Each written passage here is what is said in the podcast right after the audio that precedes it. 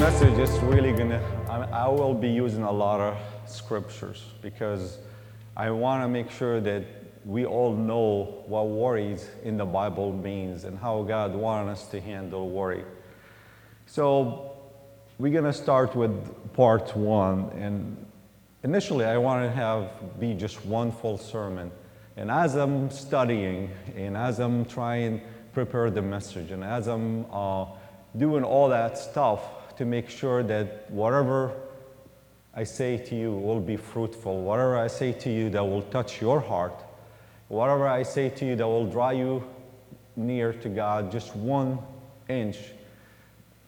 Before I know it, I am way deep into the message, and after I'm done, I realize that this is way too much.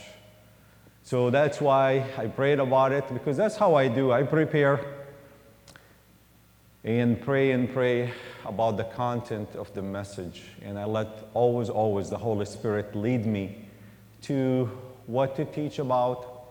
And He never fails. He always, always, when I'm ready for the message, He gives me a topic and tells me this is what I think one or two people, or even maybe a multitude of people, would like to know what this means. And as I'm preparing for worried, I, uh, worrying, I realized that we don't hear it. You know, I grew up in a church all my life, and I was the church for a few years, but I don't recall that anybody's teaching about worry. Not often, not really often. So I realized then that's why God wants me to bring this to your attention. Why, this is the reason why God wants me to share that with you. So, and this is really unique about worrying. So here's a few numbers for you. 85% from the stuff that eats us from inside out, you and I, never take place. Zero. So we worry about stuff that 85% from what we worry about never come to existence. It's gone does not happen. Sadly, 40% from the diseases that are out there, from heart diseases, high blood pressure, even cancer, ulcers from all types, the cause behind all that is worrying. We worry too much. Our, our culture is designed for us to, to worry about anything and nothing. as parents, we worry about our kids when they leave school, right? How many of our kids, when they go to school, when they even inside the school, they still hear their mom's voice and they look behind, oh, is mom here? because we worry too much and that carries through to our kids. So today I'm going to talk about worry and the Holy Bible. And worry is a killer. And then next week, I'm going to talk about how we can stop worrying. And instead of worrying, we're going to start living. So it's, it's a cool illustration. Um, and I'm praying that you will be here uh, to hear it. And I'm praying that you'll invite somebody. So let's start with questions. And please hear my heart because this message is for you, it's not for me. So please take it. Please understand it. Just, just, just give me 20 minutes from your time. Let me share my heart with you. And I, I promise you, it will give you new insight about worrying. Okay? So, who has a PhD of worrying? We all do. Whether we, we want to acknowledge it, we are the masters. We worry about anything and everything, like I said. We can write books about the stuff that we worry about it every second, every day. But at the end, when we actually do a budget, you know, worry what happened, you're going to see worrying one way up there, and what really happened is that small. So we all have a PhD of worrying. How many of us actually, when we worry, we can improve the course of our life or even change it? Zero. Zero because worrying, it's wasted time. How many of us wants to stop worrying and start living? All of us. Raise your hand if you want to stop worrying. Please do. Don't be shy. Don't be shy. This is for you. It's not for me. It's, it's for you. We all worry. We are, you know, worry warriors, right? We all do. Okay? So this is a good illustration. Please look at this picture. It's a rocking chair, right? And that's exactly the best illustration I wanted to share with you about worrying. Because it's a rocking chair. It keeps you busy. And it can keep you busy 24 7, but it does not accomplish anything. Accomplishes zero. You can sit on that rocking chair day and night, moving, right? But it does not accomplish anything. Zero. It does not change anything. You know, somebody told me worrying is a free interest paid on things never happen. It consumes us. We pay for worrying, it's not free. We are paying for, for worrying about stuff will never happen. So let's start with this. So, worry in, in the Holy Bible. Worry is practically atheism. It really is. It shows that when our faith, it shows up when our faith and trust in God are lacking. Then worry takes over like a roaring lion ready to devour you and I. This is very powerful, very powerful. So when we worry, we're actually telling God that He is not worthy and He's not able and He's not good enough and He's not powerful enough to come through of our needs and our prayers and our petitions and our requests. That's what grieves the Holy Spirit. That's when the Holy Spirit says, Well, I'm here for you to be your defender. I'm here to be your shield. I'm here to be your advocate. I'm here to support you. But yet, instead of asking me for help,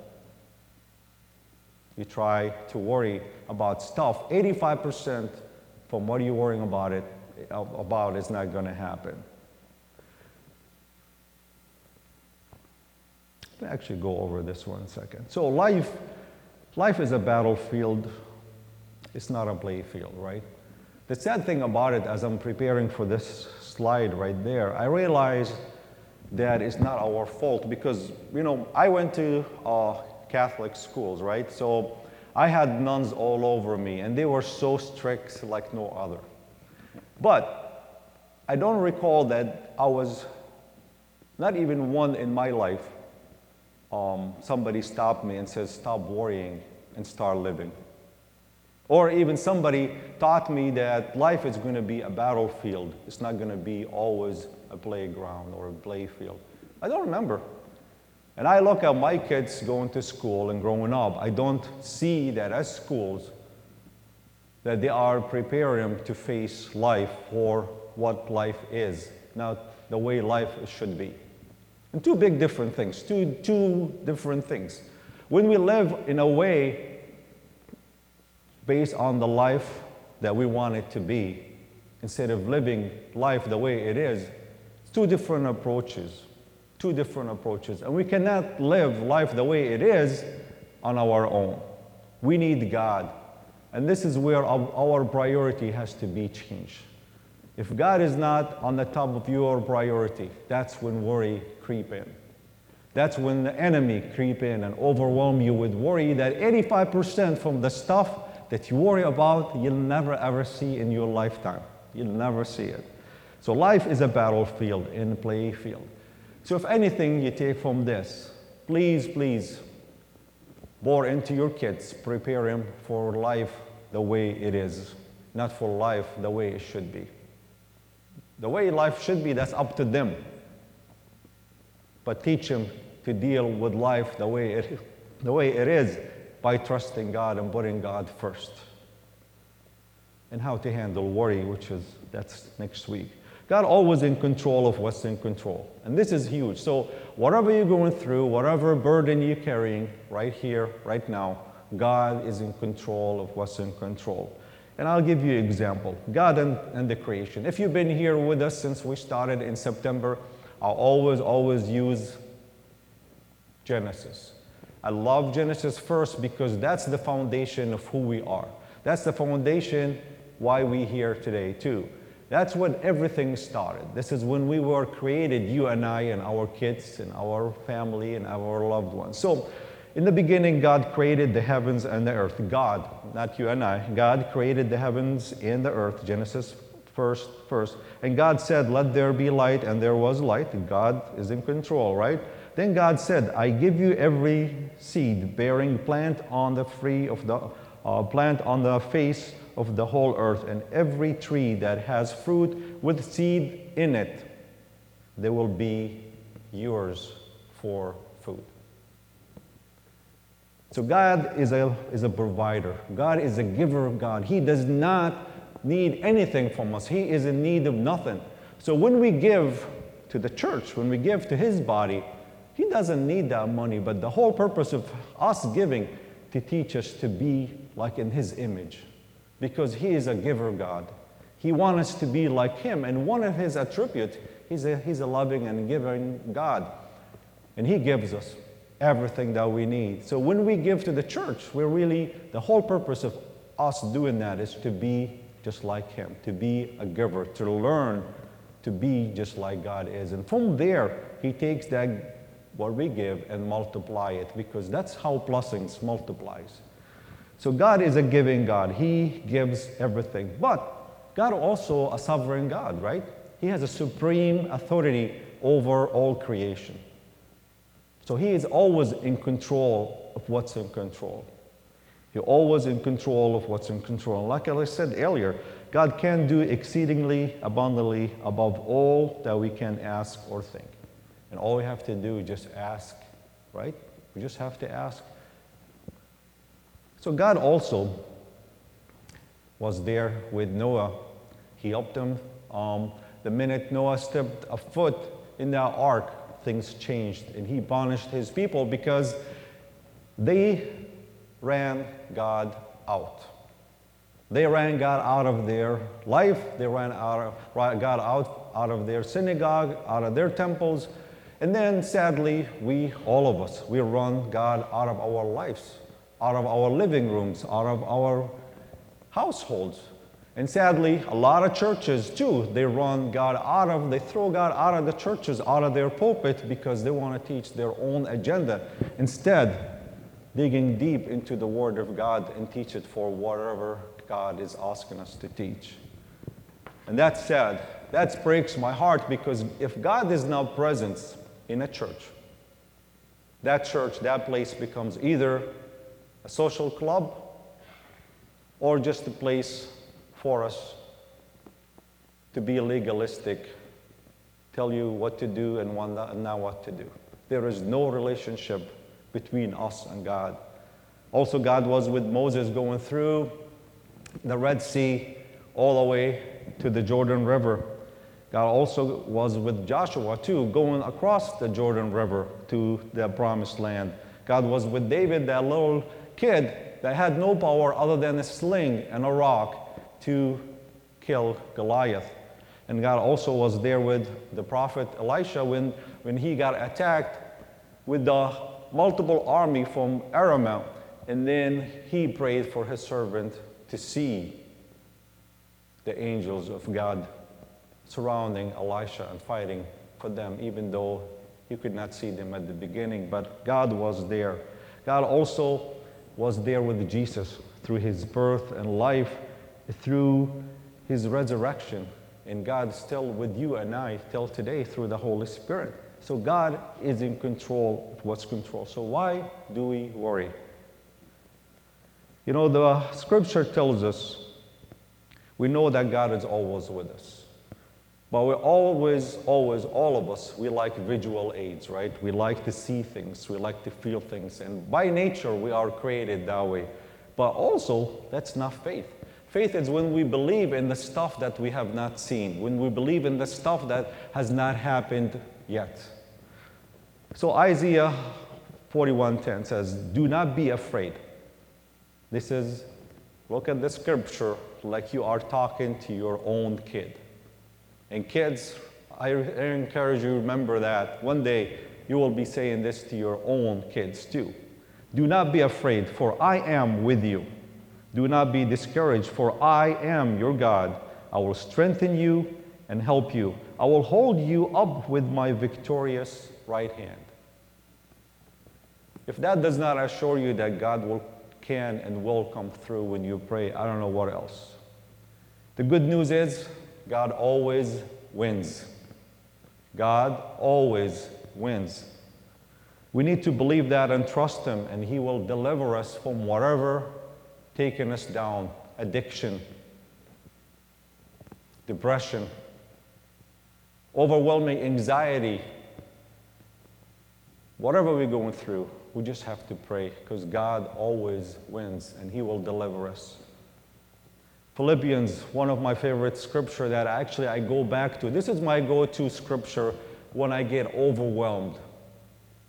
When I feel that I'm getting attacked, when I feel that things really not going well between me and everybody around me, I run back to the scripture. Do not be anxious about what? About nothing.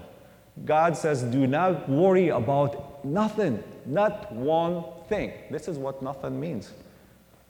Don't worry about anything, but in everything, that means every single thing. By prayer and petition, with thanksgiving, present your request to God. He said, present your request to God. He's not saying, present my request to you. That's sometimes the conflict right there.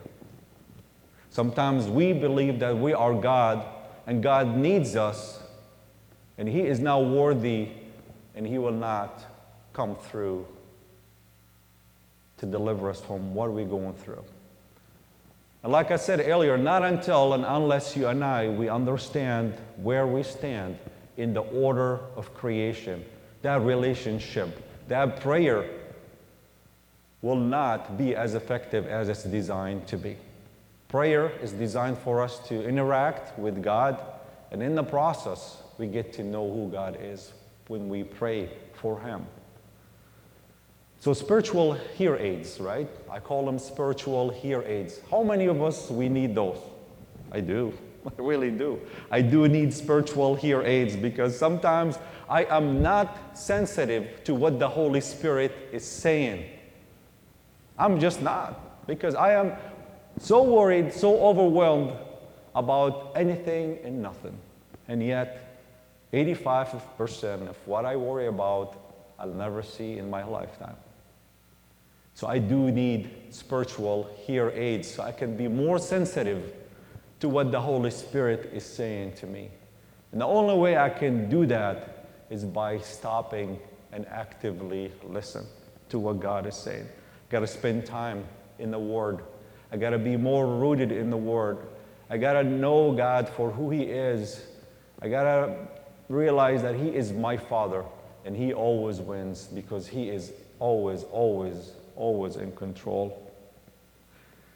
You know, the scripture, we learn that we have to present our needs and concerns and just let them there. Let them there. Not worry about them because worry accomplishes nothing. Worrying accomplishes not a thing. So here is a good story, and I hope you'll find it funny. So here is four people on an airplane, and that airplane is about to crash. But those four people, one of them is a very well-known and talented surgeon. He saves lives. He gets called everywhere to save lives. The second one, he is very intelligent, very smart, that he create a lot of things that we use on our daily basis, assuming he's Bill Gates, for example. And then the third one, he's a, he's a pastor and a priest that he saves lives. And he goes marry and pray over people. And um, he's there for the community. And the third one he is um, a nerd right? He's a nerd. He's he's a nerdy. He knows everything about all technology and stuff like that. Sometimes i can use one of those so the airplane is crashing but they only have uh, three parachutes right they don't have four they only have three so the the surgeon grabs the first one and jumps. He says, People need me. I'm to go save lives. And he jumps. Life is good. That smart person grabs one and jumps. And he says, Well, people need my inventions. I'm sure humanity will be, um, uh, I'll be more useful for it. And then the priest says, to the nerd, hey, just take that third parachute and you good. Just, I'm, I'm fine. I think I've done enough. And then the nerd, he says, no, we still have two chutes. He says, why? He said, because the smart one, he took my backpack. So that's the, that's the joke. And so the story, the point of that is no matter if you are a doctor, no matter if you are very intelligent, no matter if you are a priest or a pastor, no matter if you are a nerd, worrying can and will have us make deadly mistakes. Deadly mistakes. Because we worry, and in the process, we become blind of the truth. And Jesus is the truth. So that's intelligent person, very smart, right? He is very, very smart, but yet because he worried so much about saving his own life, instead of him picking up the parachute, he picked up the nerd's backpack. And you and I, we know. I'm sure somebody down there is waiting for him, right? So that's the point of the story. Worrying can kill us because we will make mistakes when we worry too much. So, Joshua, if you look at Joshua, and this is really a cool story. So Joshua, Moses died, Joshua, a young person, takes over, and he has thousands and thousands of Israelites on the east bank of the Jordan River. And now God is trying reason with him, trying to say, You are the leader. I want you to lead my people to the promised land. And he says, No, I can't do it. I'm, I'm too young, I'm not equipped, I'm not seasoned enough to do it. So God goes back and forth and try tell him, listen, I am with you. And then finally God says, have I not commanded you? Enough is enough. Have I not commanded you? Be strong and courageous. Do not be afraid. Do not be discouraged, for the Lord your God will be with you wherever you go. And Jesus, before he left, his great commission, right? He said, All authority in heaven and earth has been given to me. Go therefore and make disciples of all nations, right? And baptize them in the name of the Father, the Son, the Holy Spirit. And there I will be with you always till the end of the very age. That's God's and Jesus' promise to you and I. So he says, I will be there always with you till the end of the very age. Why do we forget that? Why do we overlook that? Why we allow worrying to take over us and build fear, the spirit of fear? There is two kind of fear. There is fear of the Lord, which is very important, but also there is the spirit of fear that paralyzes us and derail us from God's calling over our lives. It makes us so worried that we make so many mistakes. In the process, we look, what have I done? And we start doubting our abilities. We start doubting our worthiness. And from there, we go on a crash course. So Joshua had to listen to God, has to trust God. And from there, they went through the Jordan River to the West Bank, through Jericho, and through worship, because he had his worship team leading ahead and praying and worshiping God in spirit and truth, that wall fall down, fall down flat, right? Same thing with uh, Psalms 23. I'm sure you heard this, but I want to make sure that we hear it. The Lord is my shepherd. I lack nothing. He makes me lie down in a green pastures. He laid me beside quiet waters. He refreshes my soul. Wow. He guides me. Very important. He directs our walk with Him. When we walk with God, He directs us because He is leading and we following. So when you and I, when we lead our kids, to lead, that means you walk first to lead, you are actually walking ahead of everybody else. So when God lead us and guide us, make me along the right path for His name's sake. He takes us home. He's leading us home. That's the only destination God is leading us. He is guiding us and directing us to walk right behind Him to go home. Even though I walk through the valley of the shadow of death, how many shadows you and I we have in our life? How many shadows that we allow in our household that it's taking us away, breaking our hearts and our souls for no reason. Because 85% from all that stuff will never happen. I will fear no evil. Why?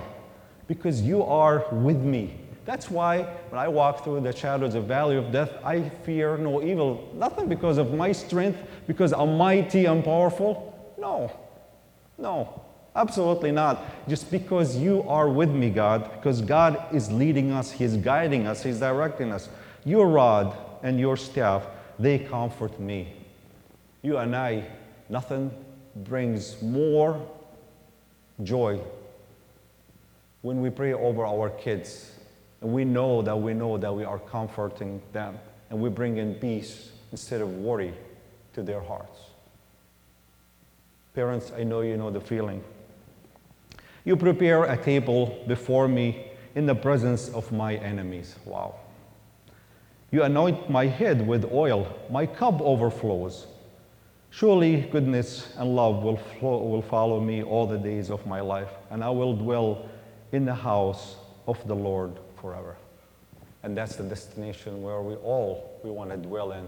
And that's where Jesus guiding us and leading us to go there. So worry, it's an issue.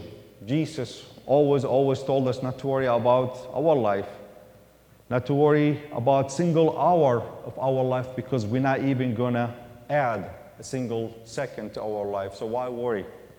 He also tell us to seek his first, seek first his kingdom. Always, always seek the kingdom of heaven first. The sad thing is, we worry about what we're going to eat and what we're going to drink. And you look at um, everywhere, half of the country is on Weight uh, Watchers, right? Why? Because we either eat too much or we don't eat. So, according to world standards, according to world standards, the poorest person in this auditorium is very, very, very rich. But we worry because that's what the enemy wants us to do. He wants us to be distracted so we don't see God's face very clear.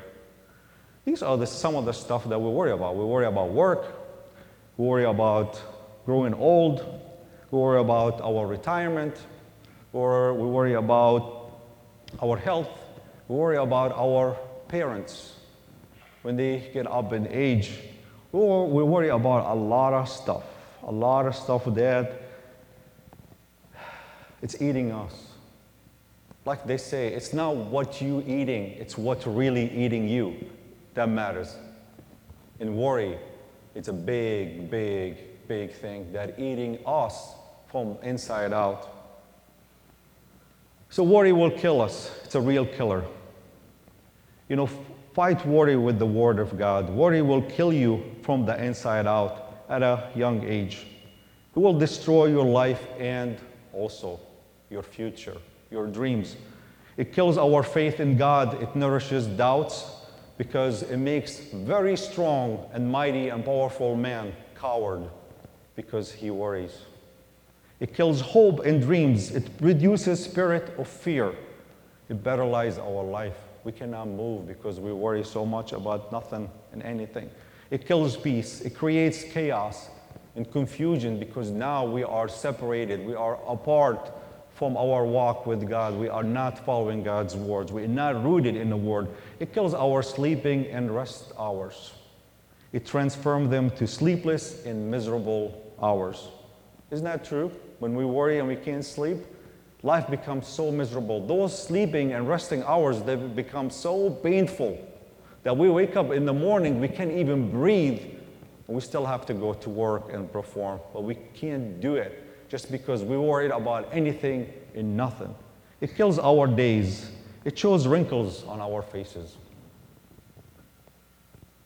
It's very true. It kills our days. It shows wrinkles on our faces full of year of apprehensions. And we go to salons and we go to spas and we want to look younger. But we don't realize that it's the solution is there. It's just like ABC. Just like ABC. All you have to do just pray and ask for help. It's very simple.